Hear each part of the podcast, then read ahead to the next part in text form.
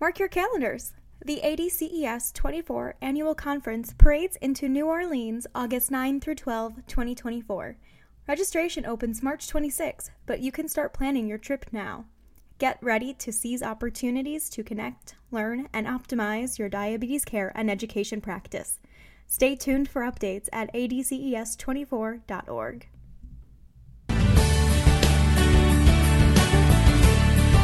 Hello, and welcome to ADCES's podcast, The Huddle Conversations with the Diabetes Care Team. In each episode, we speak with guests from across the diabetes care space to bring you perspectives, issues, and updates that elevate your role, inform your practice, and ignite your passion. If you enjoy The Huddle, please take a minute to rate and review the show on Apple Podcasts. I'm Kirsten Yale, Research Manager at the Association of Diabetes Care and Education Specialists. Today, we're discussing how healthcare professionals can make their time with patients more meaningful and impactful through clear communication. Professor Katharine Bernard Kelly is a chartered health psychologist in the UK specializing in the psychosocial impact and management of diabetes. She joins us to break down consultations and offers evidence based tips for your practice. Katharine, welcome to the huddle. Hey, thanks very much, Kirsten. I'm delighted to be here. Thank you so much for the invite. Well, we are so pleased to have you on for this conversation. And, you know, I've been so lucky to hear a few of your talks about your work in outcomes research, uh, you know, especially that intersection and communication between healthcare provider and patient. And it's really made an impact on the diabetes care space and both technology use and patient outcomes. So I am super excited to see where this conversation goes. But you know, before we dive in, you have a really interesting path to how you became an outcomes researcher, and I would just love for you to introduce yourself to our listeners and share a little bit of your story. Yeah, so I'm now a professor of health psychology, but I didn't start with the traditional academic route. I went to Open University. So I left college and did a secretarial course and became a personal secretary to a consultant forensic psychiatrist in a secure unit of mentally ill criminals and was absolutely fascinated by the psychologists who were able to help people change behavior without the use of any medication. And I just thought it was the most fascinating thing. So I went to Open University alongside working and having a small family and, um, and did a psychology degree and, uh, went from there. So it's really interesting to hear that, I think, because it sounds like you can really relate to people in a different way than somebody that went that traditional academic route. I think so. I think I'm very fortunate in that um, it's really helped me to understand a more broad perspective of the way that people live their lives and engage with healthcare and their health and the healthcare systems. It makes a lot of sense. So, how did you get involved, or how did you take this dive into diabetes management in particular? So, I did my master's degree at the University of Southampton, and my supervisor at the time had a list of projects that he needed to be done. And one of them was in patient professional communication at my local diabetes center. But they needed a research assistant as well. So I was able to get paid a very small amount of money to be able to do this project and do it as my master's thesis. And it was absolutely fascinating. And I was just absolutely hooked with diabetes since then. You talked about communication and psychology. Which one of those like kind of drives you more or is it an equal thing? I think it's an equal thing because I think if we are not able to understand each other when we communicate, then we're not able to access what is in our mind in a meaningful way for the other person to understand and then be able to help. So I think they go hand in hand. Yeah, it almost sounds like one opens the door to another, maybe. Yeah, I think so. With that in mind, communication and psychology, what would you say are the challenges facing healthcare professionals today? Oh my gosh. So the challenges I think facing healthcare professionals are there is never enough time and they are very pressured. And I think because we live in a medical model of healthcare, we're not particularly good at matching that to the support of chronic conditions. So the medical model of healthcare works very, very well if you are in an accident, for example, or you need emergency surgery or any of those traditional medical things. But it just doesn't work so well when the majority of the therapy that you need is actually behavioral. And it's very, very difficult. So the thing is with behavior change is that everybody thinks that it should be easy. And if you need to do it, then you just will or you just should. But I think if each of us looked inside ourselves and thinks of a time when we've tried to do something differently, whether that be maybe drink less alcohol or lose some weight or have a little bit more physical activity in our lives, actually we'll remember it's really not that easy to do. And when you think you have to do it with a chronic condition such as diabetes every day for the rest of your life, then that can be very, very daunting and overwhelming. And I think the challenge is that every three or every six months or however often we come back to see our healthcare professional, we start to feel very judged because their focus on biomedical outcomes, such as HbA1c, for example, really doesn't fit with the challenges of living with diabetes. So, how do we as healthcare providers bring that together? Because, okay, you mentioned three things. You mentioned time, which I've begun to think is much more valuable than currency. And then you mentioned biometrics. And then you mentioned you know, talking through some of the patient outcomes or the patient behavioral outcomes. How do we bring all of this together? So I think if we have more focused consultations, that would primarily address the time issue. I think if we are able to really use the time before the consultation to think about what we want to get from it from a patient perspective, as well as a healthcare professional perspective, I think that would certainly help with focus. I mean, the challenge for healthcare professionals is that they are judged on outcomes over which they have absolutely no control. So audit data tells us year after year after year about how many people are not able to achieve glycemic targets of HbA1c. So healthcare professionals get judged on that negatively. But how can you make somebody take your advice? You can't. All you can do is provide best practice clinical advice to help your patients understand what actions are required so that they're able to follow them.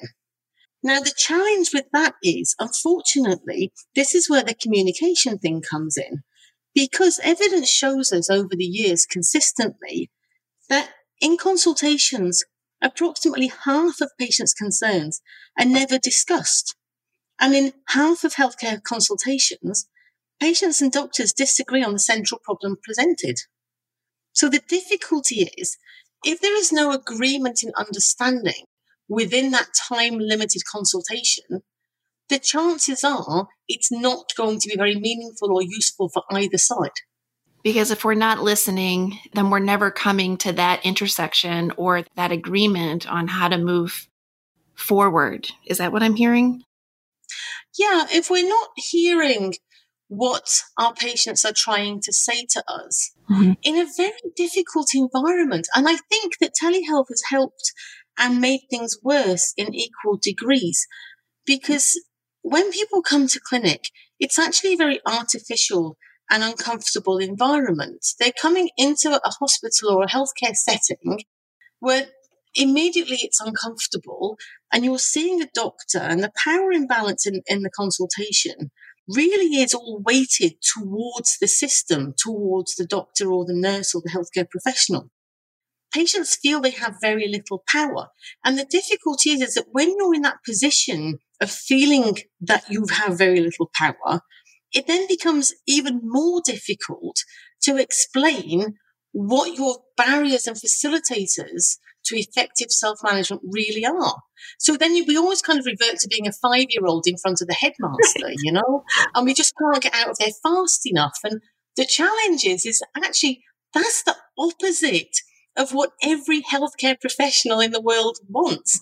they want to provide an environment where they can have an equal and open exchange with every one of their patients to support them in their diabetes self management. So this whole kind of artificial environment is just so false and so difficult. Whereas telemedicine has actually enabled people to have some distance between that environment. So, you know, you're talking to your healthcare professional over the internet or over the phone, and it takes some of the pressure out of it. But like I was saying, the downsides of this are often, you know, you've got your doctor in a nice office with nice furniture and bookcases and you know, a lot of people just don't live in that world. You know, many people live in an environment where there's one computer at most and everybody in the family is fighting for access to that computer to do schoolwork or working from home or whatever. And especially with COVID where we're all crammed in together and, and we have to like isolate at home. We can't get out so much. It's actually very difficult to have a private conversation about your health away from the rest of your family. So what happens is that people are out in the garden in the rain on the phone trying to talk to their healthcare professional because the house is just so chaotic and crowded and noisy inside, you know? But for many people, the distance, it has enabled a, a more useful conversation. So, you know, we need to work on the benefits of the telehealth and keep it going and try and minimize the downsides a bit, I think. Yeah, it's been interesting to mm-hmm. see through this whole pandemic how there has been, like, I love the way you're talking about this, the benefits, the and there's downsides too of telehealth, but I think it's opening our eyes to some of these communication factors. And you've talked a lot about time and environment. And as I'm listening to you, I feel like those are all pointing towards listening. Like those are creating this space, not just for us to communicate, but for us to listen, because that's half of communication, right? Absolutely. I think being able to listen and being able to genuinely listen, to genuinely hear what is being said and, and the way that it's being said. And for waiting, to not rush to fill a silence, to just wait. Because we know ourselves that when we're trying to think of something, you know, it takes us a few seconds sometimes to really be able to kind of articulate and pull together the different aspects of what we're trying to say. And, you know, there's a facetious study that says, you know, doctors in the day used to interrupt their patients 18 seconds after they started to describe the problem. And now it's 11 seconds. Nobody can think in 11 seconds, you know? But the other thing is, is not so much the listening and the hearing. The hearing is more important than the listening, but it's about trying to hear without judgment because, you know, nonverbal communication is as important as the spoken word. And if as a healthcare professional, you're looking shocked or disappointed or horrified or, oh, you shouldn't do that, you know, people see this. They, they, mostly they see this. So, um, it's about hearing in a non-judgmental way and creating that safe space where people can think and then articulate. And then once they've articulated, there's the conversation. That's the really kind of the sweet spot of the conversation in that they're heard and there's the discussion. You know, I don't think I've ever heard anybody really talk about that and like, you know, in the same two minutes, the difference between listening and hearing. But that's a really important factor, I think, for us all to walk away with.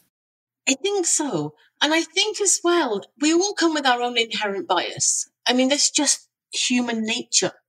But I think being mindful that we have that inherent bias and that that actually frames the way that we hear people, that awareness in itself helps us to just step back for half a step and hear and that's what I mean by the difference between listening and hearing. It's about hearing with an awareness that we're bringing something to this encounter that may or may not be helpful. So I love that you bring up this point about inherent bias. It's something that I, you know, I've heard over the past year over and over again, especially as we start talking about technology, which is one of the other areas that you specialize in and you've done a lot of research. So I would love to hear your thoughts on how we as healthcare providers can overcome these biases when we're working with people with diabetes. So I think it's about acknowledging that it exists and really thinking about what do I bring to this encounter? What do I bring to this consultation? I bring expertise, I bring experience, and I bring a willingness to help and support every single one of my patients as they come through the door. And we know that healthcare professionals do that. And I think healthcare professionals get a very hard time sometimes, which is no wonder why burnout and distress is so high. Mm-hmm. But I think having that acknowledgement and that understanding then helps us to really think about, well, what can I do differently? And Julia Lawton at uh, University of Edinburgh has done some really interesting qualitative work over a few studies, actually. So I worked with her on the REPOSE study, insulin pumps versus structured education, a decade or so ago. And she interviewed healthcare professionals. So this was a randomized trial mm-hmm. where the healthcare professionals didn't get a say in who was allocated an insulin pump.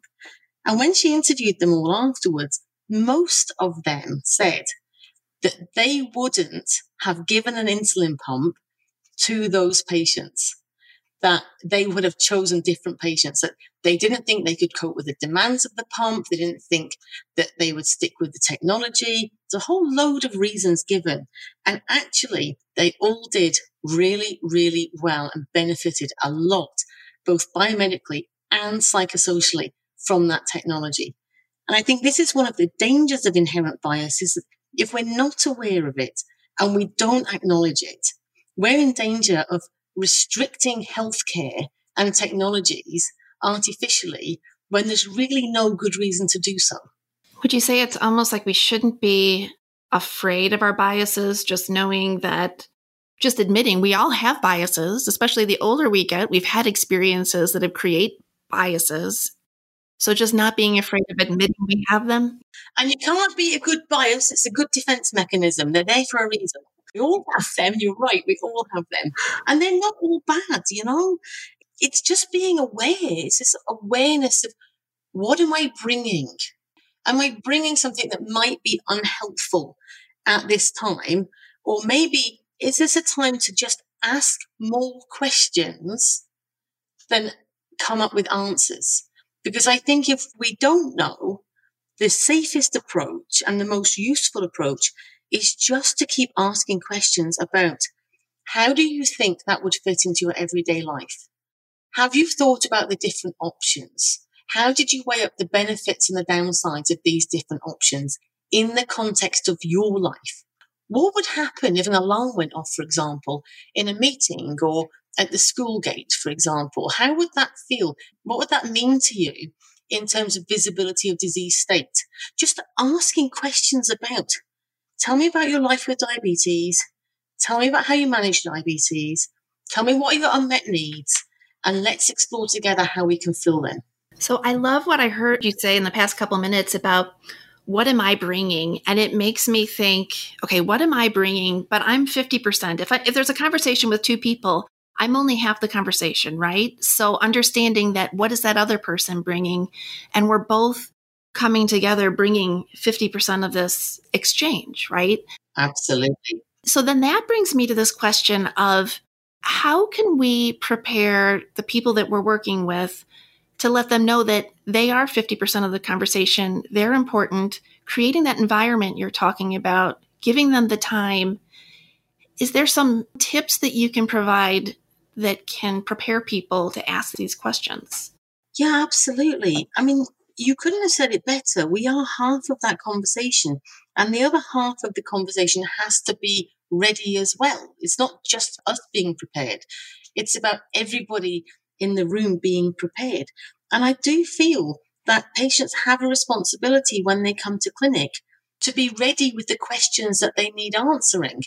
And whether that be when they turn up and the receptionist gives them a piece of paper just with two questions that says what I would like to talk about today and things I would like to be different after this consultation. Yeah. And just by thinking about those two things really helps us to understand what are the challenges people are facing? Is there anything in particular that they want to cover today? Because we must address that if there is. And what are the unmet needs? so we can work together to find solutions for those needs. Because this time we are here to support people with diabetes in their self management. And the kind of clue is really in the title. it's about self management. Mm-hmm. So, with the best will in the world, healthcare professionals are not able to provide that best practice advice if they don't know the unmet need. And you know, Katharine, sometimes I think we live in this research world where there's all these new technologies, all these interventions, everybody's coming up with new and fantastic ideas. And and sometimes I take a step back and think, you know, if we just work on this one piece, this one piece that we think is maybe a bit of common sense, but if we take a step back again, we say it's not. We all need to stop and think. And this is not. We need to think about it every day with each interaction we have with each person in an individualized way. And just this simple practice could make changes far beyond what these new technologies and interventions are searching for. I really think so. I mean, I every, I'm sure everyone knows that I have a problem with technology for the sake of technology. I think technology is absolutely fabulous when it meets an unmet need. I think I think it has to meet an unmet need because there are burdens. You know, these these things are not easy to understand. They increase visibility of disease state.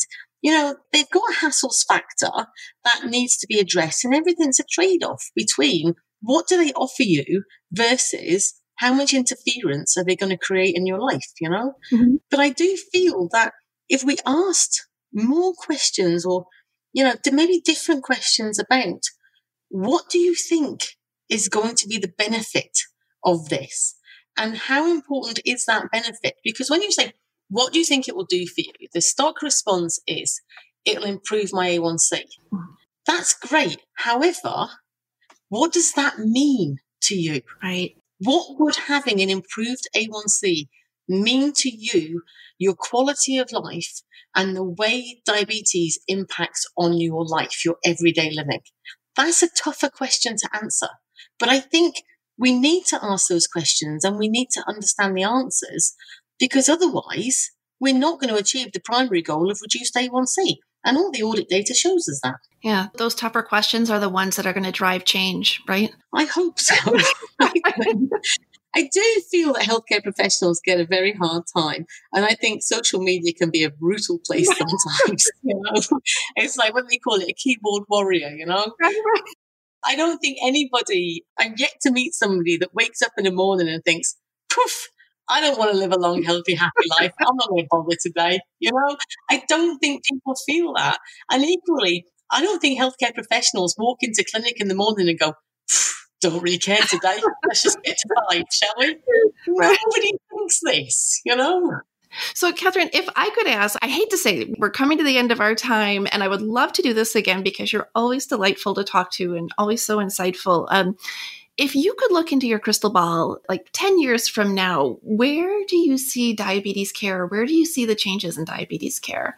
Gosh, in 10 years' time, I hope that people will be able to access the healthcare, the therapies, the technologies, or whatever that they need in a way that suits them.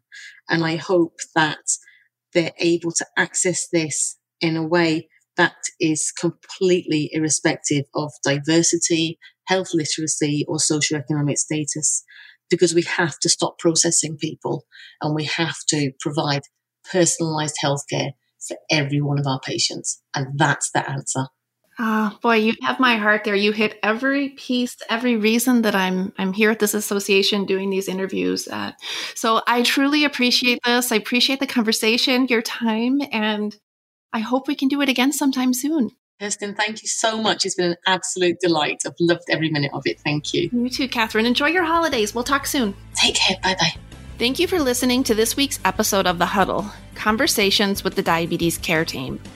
Today we heard from UK based Professor Katharine Bernard Kelly, a chartered health psychologist specializing in the psychosocial impact and management of diabetes. Katharine broke down the importance of communication and consultations and how we can better hear from and engage with clients. It is critical that as healthcare professionals, we not just listen, but ask questions and truly hear what clients are saying without judgment. We must understand the inherent bias we all carry and acknowledge its impact so we can offer comprehensive and whole person care. The more we connect with clients and learn about their life, needs, and challenges, the more we can improve outcomes. And remember, ADCES is here to help you. Membership gives you access to the education, networking, and resources to improve your practice and optimize outcomes for your clients. Find out what ADCES can do for you at diabeteseducator.org forward slash join. The information in this podcast is for informational purposes only and may not be appropriate or applicable for your individual circumstances. This podcast does not provide medical or professional advice and is not a substitute for consultation with a healthcare professional. Please consult your healthcare professional for any medical questions.